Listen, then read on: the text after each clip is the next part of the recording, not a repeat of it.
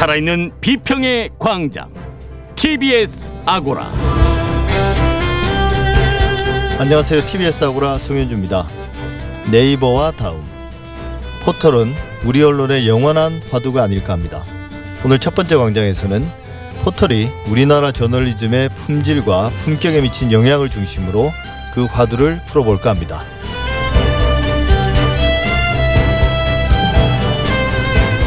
청년 전태일이 산화한 지 50년이 지났습니다만 우리는 여전히 전태일 3법이 필요한 나라에 살고 있습니다. 법안의 필요성과 구체적인 내용, 재개정될 경우 기대되는 변화 두 번째 광장에서 알아보겠습니다. TBS 아고라 지금 시작하겠습니다.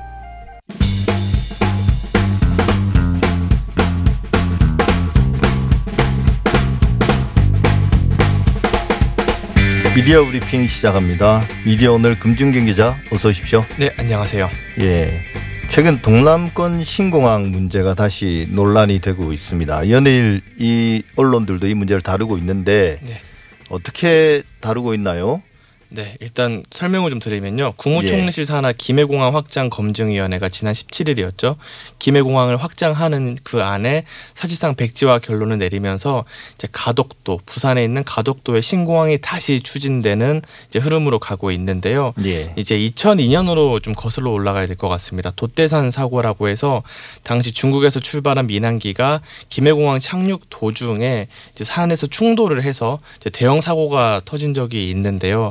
이때 김해공항 안전성 문제가 많이 논란이 됐고 이제 지역 차원에서 이전 요구가 또 이어졌고 정부가 타당성 용역을 맡겼는데 그때 이제 가덕도가 적합하다는 결론이 일차적으로 나왔습니다. 예. 그러다가 이후에 참여정부 시절에 이제 국토균형발전 정책의 일환으로 신공항 추진이 다시 시사가 되고 이명박 대통령이 동남권 신공항이라는 표현을 처음으로 공약에 넣으면서 이제 본격적으로 쟁점이 되기 시작하는데요.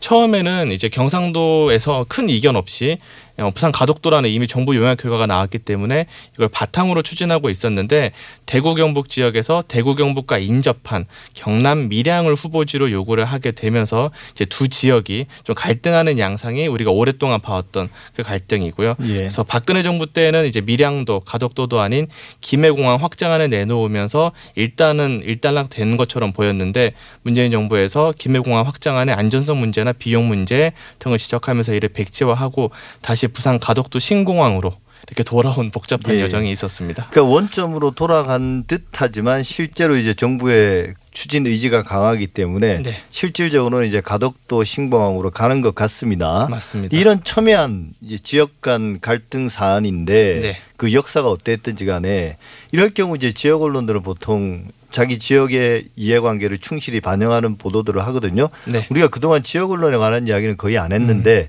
부산과 경남, 네. 그다음에 이제 대구와 경북 지역의 언론들은 어떻게 보도했나요? 네, 일단 서울 지역에 있는 중앙 일간지들은 이제 정치적인 판단이지 않냐라는 지적을 좀 강하게 제기를 했고요. 지역 네. 언론의 경우에는 TK 언론과 PK 언론, 이제 대구 경북과 이제 부산 경남 언론의 입장이 좀 엇갈리는 면이 강하게 나타났는데 우선 대구 경북 지역의 일간지인 매일신문은 18일 일면에 문 정부 부산시장 선거에 눈 멀어 국책 사업 뒤집기 이 굉장히 강렬한 제목을 네. 쓰고 있는 기사를 통해서 반발했고요. 반면에 부산 지역에 있는 일간지 국제신문은 같은 날 일면에 동남권 제도약 가덕 신공항이 답이다 기사를 냈고 부산일보도 일면에 가덕 신공항 가는 길 17년 만에 열렸다 기사를 내고 이제 부산 지역에서는 가덕도 신공항 추진에 힘을 싣는 기사를 쓰고 있고 대구 경북에서는 이제 결사 반대를 이제 서울 지역 언론보다 훨씬 강하게 하고 있는 예. 이제 모양새로 나타내고 있습니다. 예, 지역 언론의 엇갈린 보도는 앞서 말씀드린 것처럼 충분히 이해가 가능하고요. 네. 우리나라 언론들이 이제 국익을 보도해야 되는 것처럼 뭐 같은 논리는 아니지만 지역 언론들은 또 지역의 이익을 옹호하는 게 다야 어, 뭐 당연한 것 같습니다. 이게 중요한 거는 결국은 그 주장의 타당성, 설득력이 얼마나 있는가 그 문제가 아닌가 싶고요. 그 정치적 논란은 좀 그렇더라고요. 이 역사를 생각해 보면 음. 선거에 활용하려고 했으면 지난 총선에서 음. 더불어민주당이 활용했지 않을까 그런데 지난 총선 때는 오히려 그걸 의식해서 실제로 섣부른 결론을 내리지 않았거든요. 네. 근데 이제 만약에 내년으로 그럼 미루면 또 어떤 일이 벌어질까? 또 대선을 앞두고 또 선거. 우리나라 선거가 생각보다는 자주 오기 때문에 모든 사안이 선거용이라고 이야기하면 음. 선거용이 될 수도 있습니다. 그래서 그런 주장은 뭐 일면 이해할 수 있는 부분도 있지만 좀 과도한 게 아닌가 싶습니다. 또 한편 법조 언론인 클럽이라는 곳이 있고 거기서 어떤 기자 대상으로 최근 이제 검찰 개혁이나 여러 가지 관련 법조 관련 사안들에 대한 설문조사를 또 발표했다고 하는데 네. 어떤 내용입니까? 네, 법조 언론인 클럽이 17일 법조 출입 기자들을 대상으로 법조 출입 기자 현안 설문조사를 실시를 했습니다. 예. 이 추미애 법무부 장관의 세 차례 수사지휘권 발동에 대해 어떻게 생각하느냐라는 질문에 대해서 이 응답이 94%가 부정적이라는 답변이 나왔고요. 예. 또 실제 손해액의 최대 다섯 배 범위 내에서 징벌적 손해배상제를 도입하는데 여기에 언론도 포함시키는 것에 대해 어떻게 생각하느냐 하는 질문에는 65.7%가 부정적인 의견을 냈고 긍정적으로 생각하는 답변은 15.2%에 불과했습니다. 그리고 공수처 설치에 대한 질문에도 부정적인 답변이 61.6%로 나타났습니다. 일단 뭐 그 조사 결과는 조사 결과니까 네. 저쳐 두고서라도 이 조사 방식에 문제가 있다는 지적도 있던데요. 어떤 문제가 있습니까? 네, 맞습니다. 우선 법조 기자, 출입 기자 207명을 대상으로 실시를 했는데 99명이 응답을 했습니다. 그러니까 네. 절반 이상이 응답하지 않은 건데요. 그렇기 때문에 이것도 여론조사처럼 이제 무작위 방식도 아니고 특정 집단에 대해 조사를 하면서 절반 이상이 응답하지 않은 조사가 과연 대표성이 있느냐 이걸 두고 법조 기자 몇 퍼센트 뭐라고 하는 게 기사를 쓰는 게 말이 되느냐는 지적이 나오기도 했고요. 실제로 MBC에서는 설문의 문항 자체가 좀 편향된 면이 있다. 답이 이미 네. 나와 있는 것 같다고 보고 참여하지 않았다고 합니다. 송혜원 MBC 기자가 소셜 미디어를 통해서 밝힌 바에 따르면 이제 법조 출입 기자들을 상대로 한 설문조사 결과는 이제 민심과는 많이 동떨어져 있다. 그 또한 우리 언론의 신뢰가 바닥을 기고 있는 현실과 무관하지 않은 것 같아 씁쓸하다라고 밝히기도 했습니다. 예, 저는 일단 이런 여론 이런 기자 상대로 한 설문조사가 왜 필요한지는 잘 모르겠는데 이게 법조 기자 하면 대단한 전문성을 가진 것처럼 이제 들리는데 실제 그냥 순환 보직이잖아요. 오늘까지 맞습니다. 경제부처를 출입하다가 네. 내일부터 법조 출입을 하면 그게 법조 기자가 되는 거잖아요.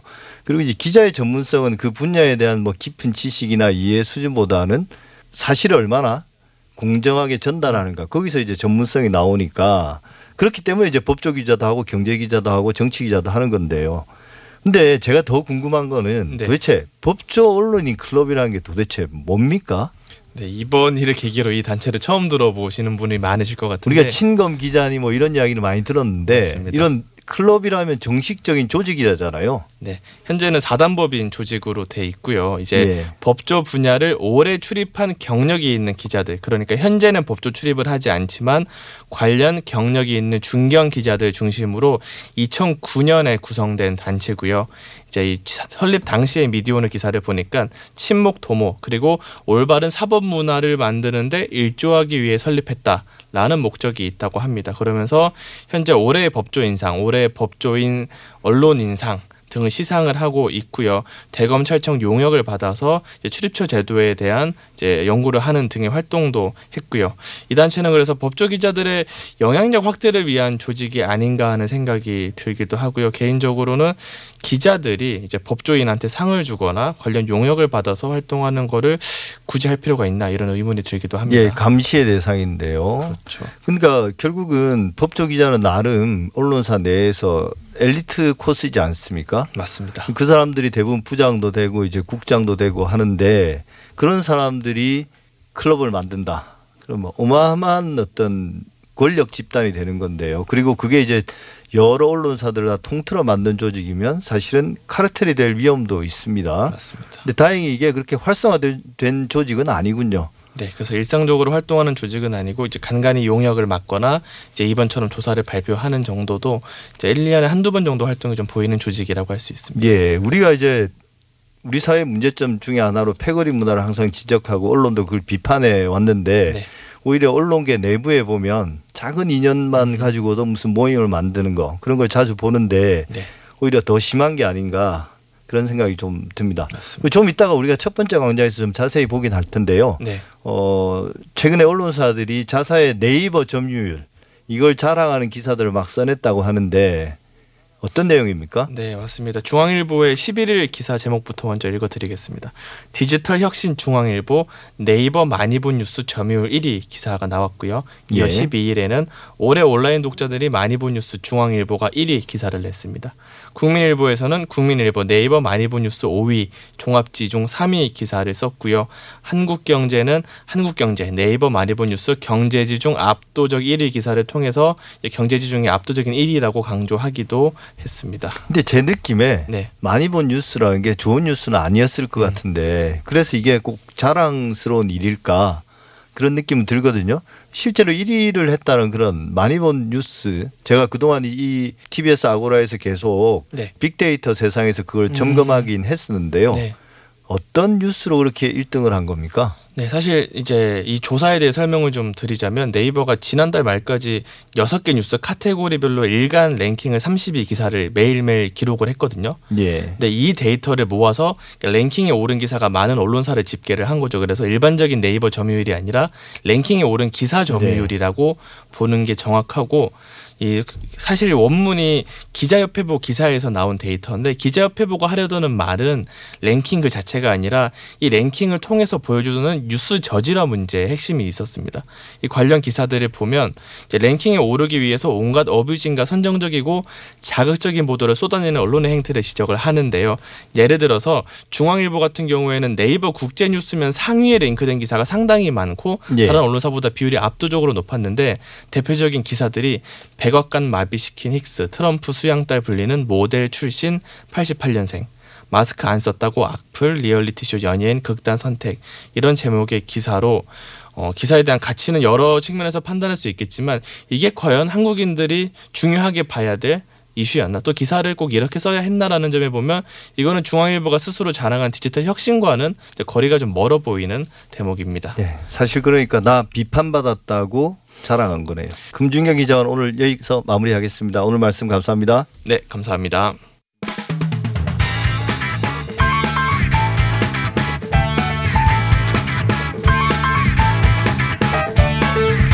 앞서 미디어 브리핑에서 말씀드렸습니다만 오늘 첫 번째 광장에서는 포털 이야기를 좀 해볼까 합니다.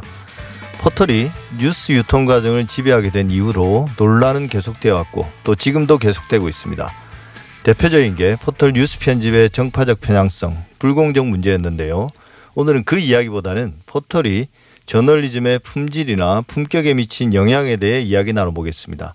이봉현 한결의 저널리즘 책무실장 나오셨습니다. 어서 오십시오. 네, 안녕하세요. 예, 저희가 이봉현 실장님을 모신 이유는 특정 언론의 입장을 듣기 위해서가 아니라 연구자로서 이 문제를 깊이 고민해 오셨기 때문인데요. 그동안 학술 세미나 같은 데도 자주 나오셨고요. 일단 네이버와 다음 같은 그런 포털이 기존의 뉴스 유통 구조, 간단히 말하면 이제 종이 신문 배달이었죠. 이걸 대체하게 된 게 거의 한 20년 가까이 되지 않습니까? 이봉현 실장께서도 이제 언론사의 구성원이시니까 포털의 영향력을 누구보다도 이제 직접적으로 느끼실 텐데 포털의 뉴스 서비스가 언론계에 어떤 변화를 불러일으켰는지 좀 간단하게 정리 좀 해보고 시작하겠습니다. 예, 아무래도 가장 큰 것은 독자의 뉴스 이용 습관이 완전히 변한 것이겠죠. 어. 요즘 뭐 신문을 직접 읽거나 그다음에 방송의 본방을 사수하면서 뉴스를 읽기보다는 어, 포털에서 모아진 뉴스를 소비하는 게 이제 보통이겠는데 예. 어, 이런 걸 보여주는 이제 조사 자료가 있습니다. 그 영국 옥스포드 대학이 매년 발표하는 로이터 저널리즘 보고서를 보면 검색 엔진이나 포털 같은 데서 뉴스를 이용한다는 응답자가 올해 한 73%라고 예, 돼 있습니다. 아, 반면 그 언론사의 사이트에서 뉴스를 본다는 거는 본다는 이용자는 4%에 그쳤습니다. 이게 예. 어, 이용자의 비율이나 그 다음에 그 언론사를 찾아가서 읽는 비율이 전부 다 이 조사 대상 40개국 중에 가장 어, 대표적으로 포털에 많이 쏠린 것을 보여주고 있는데요. 어, 이렇게 많은 독자가 본다는 게 이제 포털이 주요한 매체라는 걸 수준을 넘어가지고 가장 영향력 있는 매체가 됐다는 걸 말해주는 거죠. 예. 그래서 음, 언론은 어, 자체 플랫폼 즉 신문이나 어, 방송 아니, 플랫폼을 점점 잃어가면서 양대 포털 네이버나 카, 카카오에 뉴스를 납품하는 하청업자로 자리매김됐다. 는 거죠. 그래서 포털의 뉴스 배열이나 노출 정책 같은 것이 이제 음, 게임의 룰이라고 할 수 있는데요. 이런 것이 이제 변경됨에 따라서 언론사도 디지털 뉴스의 어떤 방침이나 유통 뭐 어, 시스템 이런 걸 따라서 바꿔야 하는 한마디로 얘기하면 약간 종속적인 위치에 놓여지겠다 이렇게 정리할 수 있겠습니다. 예. 그러니까 종속화됐다는 게 사실 핵심인 예, 것 맞습니다. 같습니다. 예. 예. 그럼 이제 주요 논의 사항이기도 한데요. 이게 20년 정도의 시간이 흐르면서 포털이 언론 생태계 교란의 주된 원인이다. 이런 지적도 이제 끊이지 않았고 어 근데 저또 최근에 또 논란이 커지고 있습니다. 현재 그 포털 관련된 문제 제기에 좀 핵심적인 지점 주요 포인트는 어떤 것들이 있습니까? 예, 뭐 대표적으로 정리를 하자면 포털의 어떤 생태계가 결국은 우리 한국 저널리즘의 질을 높이는 쪽이 아니라 낮추는 쪽으로 작용하고 있다는 문제 의식입니다. 예. 어, 첫 번째로 어, 세 가지 정도를 어, 요약해 볼 수 있는데요. 첫째는 어, 뉴스가 이제 노출이 되기 위해서 경쟁을 하다 보니까 이 경쟁이 굉장히 치열합니다. 어, 그러니까 이제 자극적이고 선정적인 기사를 양산할 수밖에 없, 없겠죠. 그래서 이제 다분히 조회수만 의식해서 생산한 뉴스가 실제로도 많이 읽히면서 공론장이 전반적으로 연성화되고 또 어, 저질화된 뉴스가 아, 많이 어, 유통된다. 그게 가장 큰 문제인 것 같습니다. 예, 그래서 우리가 앞서 이제 미디어 브리핑에서 본 바대로 네. 기자협회부에서 이제 지적한 문제이기도 한데 뭐 중앙일보가 1위한 기사들이 보면 다 좀 약간은 선정적이고 네. 지연 말단적인 가십성 기사들이 많았거든요. 그 말씀을 지적하시고 계신 거죠? 예, 그렇습니다. 예. 현재 어, 네이버를 기준으로 해가지고 어, 어, 뉴스를 납품한다고 할까요? 그런 언론사가 약 천 개가 됩니다. 그리고 예. 하루에 이, 이들 언론사가 네이버에 보내는 기사가 6만 건이라고 합니다.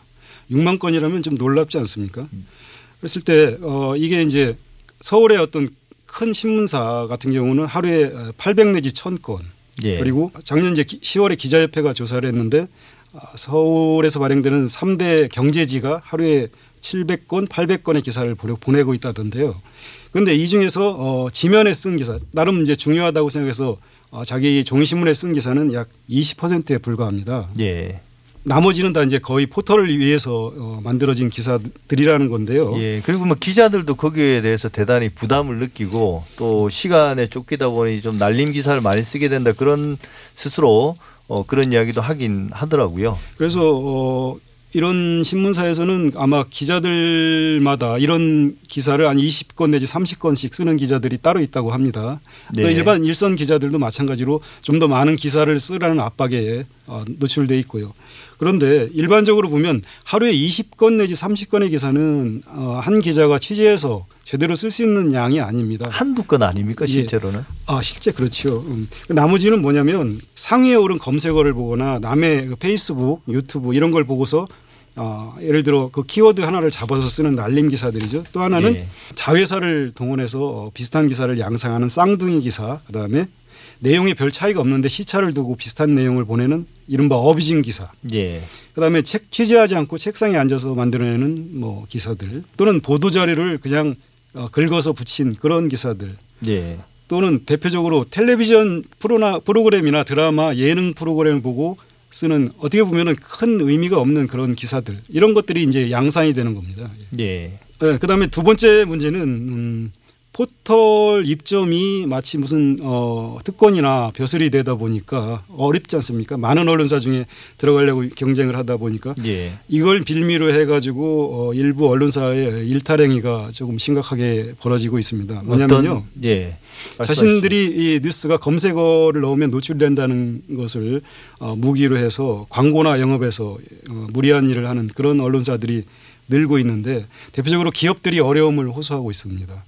어, 예를 들어 어떤 기업이 자사의 어떤 기사를 어, 내면서 아무 하등 관계가 없는 회장 이름을 습관적으로 그 제목에다 노출을 시킨답니다. 그럴 경우 이제 기업 입장에서는 부담이 되니까 대응을 안 할 수가 없겠죠. 그럴 예. 경우는 이제 약 200만 원 또는 300만 원 정도의 광고비를 어, 지출해야 되는 그런 어, 일탈행위라고 할까요? 그런 것들이 이제 많이 늘어나고 있고요. 예. 그러니까 그게 사실은 과거에 우리가 뭐 금전적인 갈취를 하는 거 이게 전형적인 사이비 언론의 모습이었잖아요. 네. 그게 이제 네이버 입점이 곧 영향력을 의미하니까 노출에 따른 어, 그걸 가지고 이제 그런 행태들을 다시 보이는 언론들이 많이 늘어났다 이 말씀이신 거죠? 예, 정확한 지적이십니다.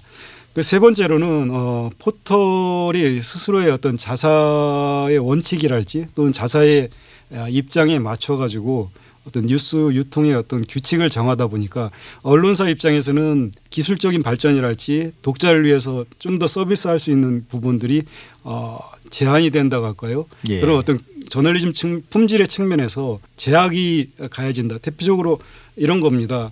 외국의 에, 어, 뉴스를 읽다 보면 하이퍼링크가 많이 붙어 있어서 그 부가 정보를 따라가다 보면 많은 어 뭐 관련되는 뉴스랄지 예. 그다음에 뭐그 단어의 뜻이랄지 이런 것들을 많이 얻으면서 풍성하게 읽고 있는 그런 가능성이 있는데 우리 뉴스에는 거의 하이퍼링크가 안 붙습니다. 그 네. 이유는 포털이 하이퍼링크가 붙은 기사를 어 받지 않고 있기 때문에 그렇습니다. 하이퍼링크를 붙이면 어, 삭제한 다음에 노출이 됩니다. 그 하이퍼링크를 빙자해서 거기에 광고를 실을 우려가 있기 때문에 하이퍼링크를 받지 않는다고 하는데 하지만 어, 독자 입장에서는 하이퍼링크가 없으면 덜 완성된 기사를 받는 거고 좀 더 나은 정보를 얻을 수 있는데 그런 가능성이 어, 낮아지는 거지 않습니까? 네이버나 다음 입장에서는 그 하이퍼링크가 곧 트래픽을 뺏기는 것이기도 하니까 네, 그렇습니다. 그리고 또 하나는 어 최근에 일어난 일인데요.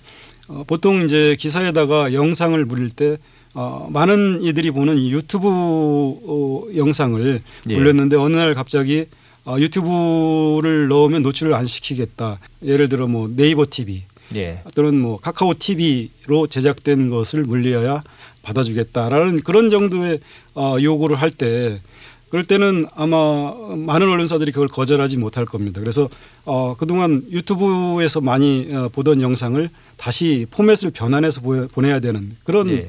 어, 제약도 역시 있습니다. 예, 이런 세 사실- 가지 정도를 지적할 수 예, 있겠습니다. 사실 그 방금 말씀하신 그 부분은 네 이버나 다음 같은 포털에 대한 종속을 이야기할 때 네. 그런 종속을 탈피하기 위해서는 새로운 플랫폼을 개발하고 자생력을 키워야 된다라고 하는데 사실 그게 이제 막막한 이야기가 되는 게 그런 기술적인 부분들까지 네이버나 다음이 다 통제하고 있다는 거잖아요. 그렇습니다. 예. 언론사 입장에서는 그런 혼자서 그런 거대 플랫폼의 방침을 역행하기가 정말 어려운 현실입니다. 다만 받느냐 하는 그런 선택만 있는 거죠.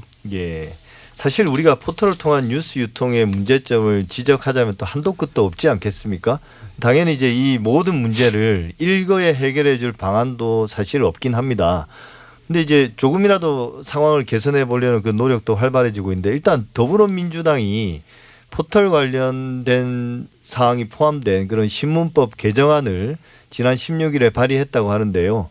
뭐 대표적인 내용이 포털의 기사 배열 기준 이제 그동안 포털이 영업 기밀이라고 어 그 명분으로 이제 계속 논란을 회피하는 수단이었죠. 그 알고리즘을 공개할 것 그리고 이제 지역 언론의 보도를 일정 이상 담자는 그런 내용인데 어 이병헌 실장께서는 이 부분 어떻게 평가하십니까? 포털이 늘어난 영향력에 맞춰 가지고 사회적 책무를 이행해야 된다는 요구가 커지고 있습니다. 그 예. 사회적 책무를 이행하는 방법은 두 가지가 있을 텐데요.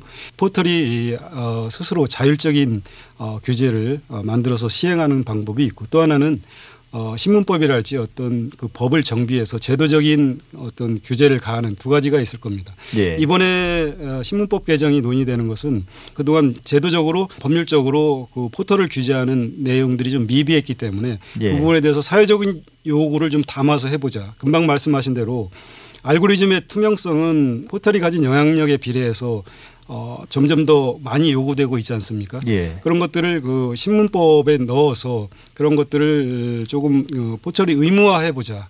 그렇지 않고서는 포털이 현재는 어, 영업 비밀이기 때문에 공개를 못 한다고 하고 있으니까 자율적으로 그걸 공개하라고 하지만 듣, 어, 그 이행하지 않기 때문에 아, 법으로 어, 제도화해야 되지 않냐 그런 것이 있고요. 또 하나는 어, 지방 언론들이 굉장히 많은데 지방 어, 여론 형성이랄지 지방 풀뿌리 민주주의에 큰 기여를 하지만 현재 포털에서 지방 언론이 차지하는 비중은 굉장히 미미합니다. 예. 그래서 이런 것들을 어, 자율적으로 어, 늘려라. 하지만 그 진척 속도가 굉장히 음, 낮죠, 느- 느리죠. 그러니까 어, 법에 규정을 해가지고 어, 지방 언론의 진흥, 지방 언론의 어, 육성을 위해서 포털이 일정 정도 역할을 해야 된다는 그런 내용을 그 법에 넣은 걸로 생각합니다. 예. 그래서 이런 규제들 어, 있어야 되고 또 하나 그에 못지않게 포털 스스로 어, 어, 자율적으로 책무를 이행하는 것도 또한 어, 굉장히 중요하다고 생각합니다. 예, 그러면 그 포털이 스스로 물론 이제 다양한 압력이나 문제 제기를 통해서 이제 변화하는 것이긴 하지만 법에 의해서 강제되는 게 아니라 스스로 이제 변화한다면 여러 가지 방안들을 우리가 생각해 볼 수 있지 않겠습니까? 뭐 최근에 그 세미나도 관련해서 하셨다고 하는데 어떤 아이디어들이 좀 나왔고 그 실현 가능성 혹은 이제 그게 실현됐을 때 어떤 긍정적인 효과를 기대하는지 그걸 좀 소개해 주실 수 있을까요? 예, 그 모두의 그 많은 뉴스가 노출되기 위한 경쟁을 하다 보니까 점점 더 어, 바닥을 향해서 어, 내려간다고 할까요? 예. 바닥을 향한 경쟁을 하는 그런 문제들이 있었습니다. 그래서 어 최근에 그 네이버가 아, 랭킹 뉴스라는 그런 서비스를 폐지를 했습니다. 예. 뭐냐면 많이 본 기사의 순위를 매겨가지고 노출을 했는데 그걸 보고 많은 사람들이 또 들어가니까 예, 쏠림 현상이 있죠. 그렇죠. 예. 랭킹 뉴스가 또 다른 랭킹 뉴스를 만들어내는 그런 현상 또 거기에 노출되기 위해서 어, 비슷한 기사를 양산하는 그런 문- 부작용이 있었습니다. 그래서 이 랭킹 뉴스를 폐지하고 언론사별로 이제 많은 뉴스, 많이 본 뉴스를 제공하는 쪽으로 서비스를 바꿨습니다. 그런 이런 노력이 조금이나마 그동안 제기됐던 포털의 문제를 해소하는 그런 노력으로서 나름 뭐 장려해야 된다. 예. 잘했다고 얘기를 해 줄 수 있겠죠.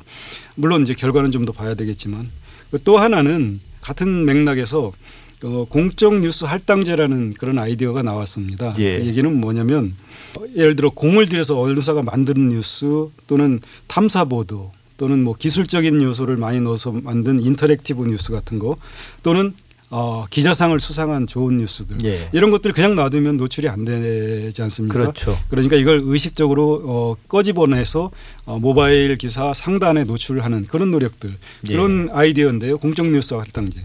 또 하나는 음, 포털에 전송하는 뉴스의 언론사별 총량을 좀 제한하자 그런 아이디어입니다.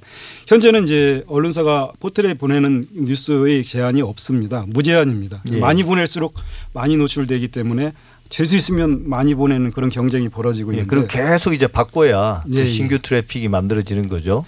그걸 일간 시- 신문 기준 한 30건 내지 50건으로 좀 줄여보자. 예. 왜 30건 내지 50건이냐면요. 기자 수가 한 250명 정도 되는 중앙 언론사에서 하루에 이제 나오는 정상적으로 나오는 뉴스가 150건 정도를 잡고 있습니다. 예. 그 중에서 이제 보도 자료를 뭐 쓴 거랄지 그냥 일상적으로 쓰는 뉴스를 빼고 언론사가 이게 이제 우리의 대표 상품이라고 할 수 있는 게 50개 안쪽입니다. 예. 예. 그러니까 이제 30건 내지 50건 정도만 노출을 시켜보자, 예. 보내보자라는 거고요. 그렇게 되면 밀어내기 전략이 이 쓸모가 없어집니다. 왜냐하면 어, 쓸모없는 뉴스를 밀어내면 기자들이 애써 취재한 그 공들인 뉴스를 못 내보내니까 그렇죠. 될수 있으면 좋은 뉴스를 내보내려는 그런 쪽으로 전략이 수정이 돼야 되겠죠. 그래서 좀 더 나은 쪽으로 음, 저널리즘의 방향을 품질을 높이는 쪽으로 언론사 쪽에 인센티브가 작용하지 않겠느냐 하는 그런 아이디어입니다. 예, 그 두 아이디어 자체도 저도 전적으로 공감할 만한 것 같습니다. 어떤 식으로 좀 실현이 됐으면 좋을 것 같고요. 어, 사실 그 포털은 현행법상 언론이 아닌데요. 하지만 실제 하는 일, 즉 뉴스를 편집해서 제공한다는 점에서는 언론과 별반 다를 바가 없지 않겠습니까? 그러니까 지금까지 나눈 이야기들은 사실 포털에게 결코 과도한 요구를 하는 건 아니고요. 포털이 져야 할 그런 최소한의 사회적 책무를 말한 것에 지나지 않습니다. 네, 지금까지 이봉현 한겨레 저널리즘 책무실장이었습니다. 오늘 말씀 잘 들었습니다. 감사합니다.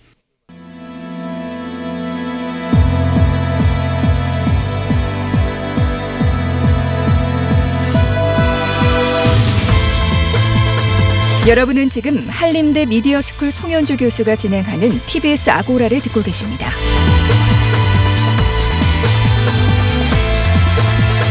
이슈의 논점과 사실관계를 짚어보는 두 번째 광장 시간입니다. 근로기준법을 준수하라. 우리는 기계가 아니다. 일요일은 쉬게 하라. 노동자들을 혹사하지 말라. 내 죽음을 헛되이 하지 말라. 50년 전 서울 청계천에서 자신의 몸에 불을 붙인 22살 청년 전태일의 마지막 외침이었습니다. 50년이 흐른 지금 우리의 노동 현실은 어떠한가요? 최근 잇따른 택배 노동자들의 과로사, 끊이지 않는 산업재해 속에서 여전히 전태일 3법 도입을 촉구하고 있는 상황입니다. 김유선 한국노동사회연구소 이사장 모시고 관련한 말씀 나눠보겠습니다. 안녕하세요. 네, 안녕하세요. 일단 50년 뒤에 전태일 3법이라는 게 예. 참 뭐랄까요. 아직도 이런가 이런 느낌이 많이 들긴 네. 합니다. 이름이 그렇게 붙어서 어떤지 네. 모르겠으나 그래서 최근 재조명되고 있지만 이 전태일 3법 어, 구체적인 내용은 어떤 네. 거고 어떤 역사를 가지고 있는 겁니까? 예, 예. 그러니까 금년이 전태일 열사가 분신한 지 50년 되는 해거든요. 예. 그래가지고 노동계에서 같은 금년 50주년 어떤 맞아가지고 그야말로 50년 전에 전태일 열사의 외침을 갖다 이어서 그야말로 우리 사회 노동자들 중에서 가장 열악한 곳에 문제 때 해결하는 데 필요한 게 뭐냐 해가지고 선정한 것이 세 가지 법안입니다. 예. 그래서 하나는 근로기준법 하면 50년도 지났으니까 뭐 대부분 다 지켜지겠지 이렇게 생각하시는 분도 있습니다만은 현행 법에서 보면은 5인 미만 사업장은 아예 근로기준법이 대부분이 적용이 안 됩니다. 예. 그래가지고 5인 미만 사업장 하면 규모가 한 380만 명 그래가지고 전체 노동자의 한 5명 중 한명이 5인 미만 사업장에서 일하거든요. 예. 이건 어떻게 보면 이렇게 많은 것 중에 한 가지 이유는 이 부분 같은 법 적용을 갖다가 이 제외를 시켜 놓으니까 자꾸 이쪽으로 쪼개기 해가지고 5인 미만 사업장이 양산되는 측면도 있어요. 예. 그래서 첫 번째로는 5인 미만 사업장에도 근로기준법 갖다 다 적용해야 되라 하는 것이 한 가지고요. 예. 그러니까 근로기준법을 지키고 말고의 문제가 아니라 네. 아예 적용이 되지 않는 노동자가 예, 예. 그렇게 많다는 말씀이시죠. 예, 그래서 그렇습니다. 그분들을 이제 포함한다는 거죠. 예, 예. 예. 그러니까 법에서 아예 제외를 갖다 시켜놓고 있어요. 예. 예, 그 다음에 두 번째로는 요즘 보면 이제 택배 나 배달 라이더나 이런 경우 또 우리가 흔히 많이 보지 않습니까? 예. 그런데 근로기준법이 옛날에는 이런 경우를 별로 상정을 하지 않고 이분들은 당연히 노동자로 생각을 해가지고 그분들 같은 근로기준법에 적용이라든가 이런 걸 다 상정을 갖다 했는데 예. 지금은 이분들의 계약 형태나 이런 게 조금씩 바뀌고 하니까 예. 이 사람이 노동자가 아니고 자영업자다 막 이렇게 분류를 하고 그래요. 그렇죠. 그다음에 그런 문제를 또 없애기 위해서 근로기준법에서의 근로자 개념을 갖다 좀 더 보다 좀 정확하게 다듬 고 그다음에 요즘 파견이나 용역이나 또는 산해하청 같은 경우에는 사용자가 하나가 아니거든요. 예. 그러다 보니까 온천 같은 경우가 자꾸 이렇게 하청이라든가 이런 걸 둬가지고 사용자 책임을 면하고 하니까 사용자의 책임도 정의도 좀 다듬고 해가지고 그야말로 대부분의 사람이 근로기준법이나 또는 이제 노동상권에 적용을 받을 수 있게끔 하자 예. 하는 게 두 번째고요. 예. 그다음에 세 번째로는 우리가 직장 나가서 일할 때는 뭔가 가 족이 함께 지금보다는 보다 좀더 낫게 살기 위해서 나가는 것 아닙니까? 예. 그런데 보면 우리 사회에서 산업재해가 너무나 빈발해요. 예. 그러다 보니까 기업에서 이와 같은 산업재해 문제에 대해서 보다 명확한 경각심을 갖고 좀 대처할 필요가 있는 것 아니냐 해서 중대재해 기업처벌법을 제정해라 하는 예. 것세 가지가 삼법의 내용입니다. 예. 그 중대재해 기업처벌법 같은 경우는 최근에 제가 공익 광고를 보니까 네. 광고의 이제 내용이 어 갔다 올게. 네. 다녀올게. 예, 예.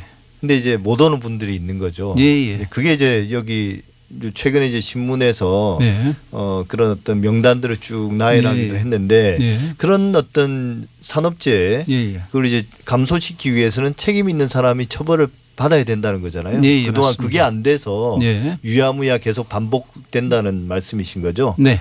예. 이제 그래서 이제 제일 이제 논쟁이 되는 부분이 사실은 중대재해기업처벌법인 것 같아요. 네. 앞, 앞에 두, 두 법안 같은 경우는 그 개정 방향에 대해서 큰 이견은 없는 것 같은데 네.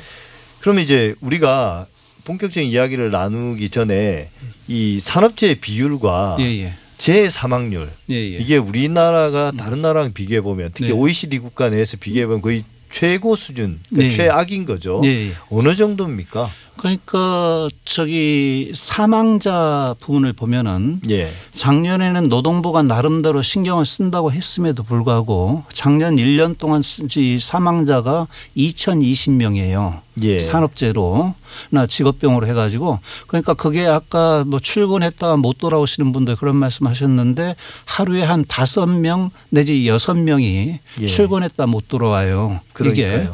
근데 이거는 OECD 국가 중에서 단연 1위입니다. 예. 그거 한데 산업재해 발생률이 있거든요. 예. 요거는 OECD 국가 중에서 한 중간 정도로 나와요. 예. 그런데 좀 이상하지 않습니까? 그러니까요. 사망자 비율은 제일 높은데 이 사고 발생률 같은 한 중간 정도다. 이건 그만큼 사업장에서 재해가 발생해도 예. 노동부에 보고를 안 하고 공상이나 뭐 이런 걸로 처리하면서 은폐하는 경우가 예. 그만큼 많다 이렇게 되는데 예. 그 면에서는 사망자는 숨기기가 쉽지는 않거든요. 그렇죠. 그건 불가능하죠. 네, 예. 그 면에서는 사망자 통계가 오히려 상당 부분 진실을 갖다 얘기해 주는 것이다. 예. 이렇게 볼 수 있습니다. 그러니까 그 역으로 확률을 계산해 보면 네. 실제 이제 사고 건수는 훨씬 더 많을 것이다. 네, 네. 이게 숨겨서 신고가 네, 되는 거죠. 예. 축소시켜서. 예, 그렇게 숨긴다고 하는 경우에도 지금 산재 통계가 4일 이상 요양을 갖다 요하는 자 이렇게 되는데 예. 그 경우에도 숨기는데 숨겼음에도 불구하고 작년 1년 동안 산재 사고 발생자가 한 11만 명 이렇게 나오거든요. 예. 그렇기 때문에 이거는 그냥 넘어갈 수 있는 문제가 아니다 이렇게 봅니다. 예. 그래서 이제 중대재해기업처벌법이 나온 건데 네. 그 현행법상에서는 네. 처벌의 대상이나 그 수위가 어느 정도길래 예. 이 문제가 근본적으로 해결이 안 되고 계속 이제 재발되는 네. 건가요? 법으로만 놓고 보면 좀 그럴듯하긴 돼 있어요. 예. 뭐로 돼 있냐면 저기 안전 조치나 보건 조치 의무를 갖다 위반해 가지고 근로자를 사망하게 한 자 하면 7년 이하의 징역 또는 1억 원 이하 벌금 이렇게 되거든요. 예. 그러니까 제법 세다 이렇게 볼 수가 있어요. 예. 그런데 작년 1년 동안 이 산재 사고가 나가지고 법원에 가서 다툰 것이 한 700여 건 되거든요. 예. 그런데 그 중에서 법원에서 1심 판결 결과를 다 정리한 걸 놓고 보면은 징역형은 딱 두 명이에요. 이게 일 1년에 사망자가 한 2천여 명에 이르는데 예. 그거는 대부분의 경우엔 벌금형인데 벌금이라는 게 한 450만 원 정도예요. 이게 그렇기 때문에 사실상 기업 입장에서 보면 큰 부담을 안 갖는 것 아니냐 이렇게 보이는데 가장 커다란 문제는 저겁니다. 현행 산업안전보건법에 따르면은 대부분의 기업들 같은 경우가 위험한 작업 같은 경우 외주를 주고 있어요. 그렇죠. 영수업체다가 예. 그러니까 사고가 발생해도 원청은 벌 책임을 안 지고 하청업체가 책임을 지게 돼 있어요. 예. 이게 근데 하청업체가 어떻게 안전보건 조치를 갖다 제대로 할 그런 능력이 나 여력이 있는 건 아니거든요. 예. 그런다 할 때 원청에서 하도급 받아 줄때 그 단가라든가 조건에 그런 저 의무를 갖다 부과를 해야 제대로 할 텐데 원청에서는 최대한 비용만 낮추려고 하고 예. 하청에서는 그렇게 하니까 그렇게 되는 거고요. 그리고 설령 이제 원청에서 사고가 발생한 경우에도 이 중간 관리자는 말단 관리자 선에서 책임지고 끝나게 돼 있거든요. 예. 그렇기 때문에 기업의 CEO 입장에서 같은 경우에는 사실 이 문제에 대해서 크게 관심을 가질 이유가 별로 없는 거예요. 예. 그러니까 이게 사실은 위험을 외주화할 뿐만 아니라 네. 책임도 외주화하는 거고요. 예, 맞습니다. 그다음에 책임을 진다 하더라도 원청에서 네. 말단 관리자가 처벌을 예. 받기 때문에 사실 법원 입장에서도 그럴 것 같아요. 그 말단 관리자가 실제적인 책임도 없는데 네네. 그 사람에게 과도한 처벌을 주는 것도 좀 불합리하지 않습니까? 네. 실제 책임져야 될 사람은 따로 있는데. 네. 예. 그러면 우리가 중대재해기업처벌법을 네. 제정하게 되면 예, 예. 어느 정도로 네. 처벌이 강화되는 건가요? 현행 규정보다 훨씬 더 어, 말씀하신 문제점들이 개선되는 방향이겠죠. 예, 예. 가장 커다란 문제는 원청의 예. 최고 경영 책임자에게 책임을 갖다 묻겠다 하는 게 핵심이고요. 예. 뭐 처벌 수위보다도 나 처벌 수위 같은 경우에 워낙 징역형이라든가 이런 것 자체를 갖다 거의 안 모르니까 2년 이상 내지는 3년 이상 해가지고 한선을 뒀어요. 최저 형량을 예, 쓴 예. 거죠. 이거를 갖다가 보면은 뭐 무조건 그렇게 2년 살고 3년 사냐 이렇게 오해할 수가 있는데 그건 아니고 모든 의무를 갖다 다 이행했음에도 사고가 난 경우에 그 경우에는 물을 수는 없는 거죠. 예. 그런데 모든 의무를 갖다 이행하지 않고 그래가지고 사망 사건이 발생한 경우 그 경우에 이제 책임을 묻겠다 하는 내용입니다. 예. 그러니까 뭐 사실 우리가 모든 법에 대해서 반대하는 사람들은 그런 어떤 걸 과장해서 네. 마치 막 모든 사람들을 네. 별 무고한 사람을 과도하게 처벌하는 거 아니냐 이런 네. 주장들을 많이 하는데 실제로 법이 그렇게 허술하지는 않죠. 예. 엄격하게 책임이 있는 사람에 대해서 합당한 책임을 묻는 거니까요. 예, 그리고 예. 지금까지도 보면 있는 법도 너무나 경미하게 처벌하고 해온 간행으로 놓고 보면은 예. 사실 중대재해기업처벌법이 만들어진다고 해도 과연 법원이 얼마나 지금보다 좀 더 경각심을 갖고 임할 것인가 하는 것은 그 다음 문제로 생각을 합니다. 예. 근데 그 속에 이제 징벌적인 손해배상 제도 네. 이제 최근에 여러 분야에서 이 징벌적 손해배상 제도를 도입한다고 해서 논란이 많이 되어 왔는데요. 네. 어떤 내용이 들어 있습니까? 징벌적 손해배상하고 결부해서는 지금 이 법 같은 경우에는 이제 정의당에서 내는 법안이 있고 그다음 민주당에서 내는 법안이 있고 한데요.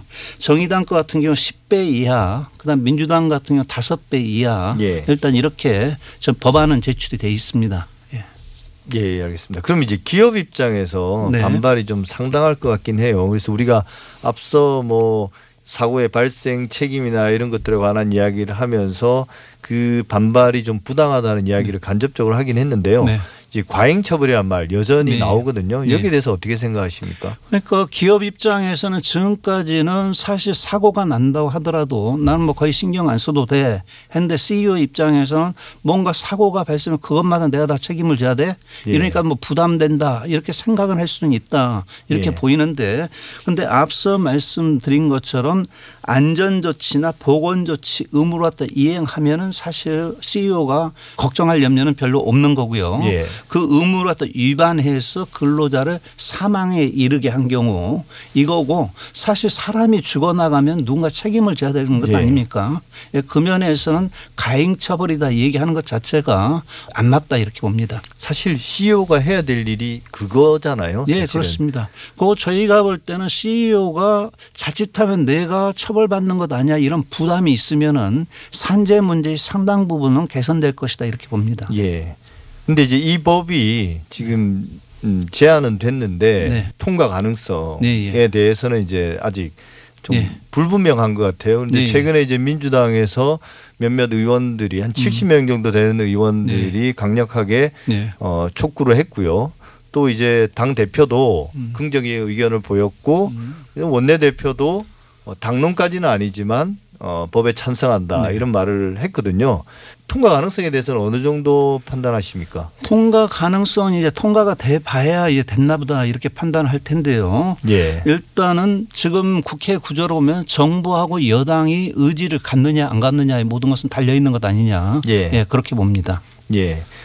어, 그건 좀 지켜볼 일인 것 같습니다. 네. 마지막으로 법이 제정된다 하더라도 네. 그 결국 현실과의 간극이 있는 네. 건데 네. 좀 다른 노력들도 필요할 것 같아요. 예, 예. 가장 중요하다고 보시는 건 어떤 겁니까? 어, 노동자들 입장에서도 명확하게 자기 나름대로 권리 의식을 좀 가져야 되는 문제가 있을 거고요. 예. 그 기업 입장에서도 어떻게 보면 현재 있는 산안법 같은 경우 나름대로 준수하기 위한 노력을 기울였다고 하면은 지금보다는 좀 상담을 좀 줄어들 수 있음에도 불구하고 계속 이렇게 빈발하는 거는 예. 기업 입장에서도 있는 법도 잘 준수하려고 하는 의지가 좀 부족했던 거에서 비롯된 것 아니냐 이렇게 보이는데 그 면에서 노동자도 자기 권리 의식을 가져야 되고 기업도 법을 준수하기 위한 그런 의지나 노력이 필요하다고 봅니다. 예. 공익 광고의 내용처럼 갔다 올게 하고 나가신 분들이 꼭 네. 빠짐없이 갔다 오시는 그런 사회가 됐으면 좋겠습니다. 지금까지 김유선 한국노동사회연구소 이사장이었습니다. 오늘 말씀 감사합니다. 예, 감사합니다.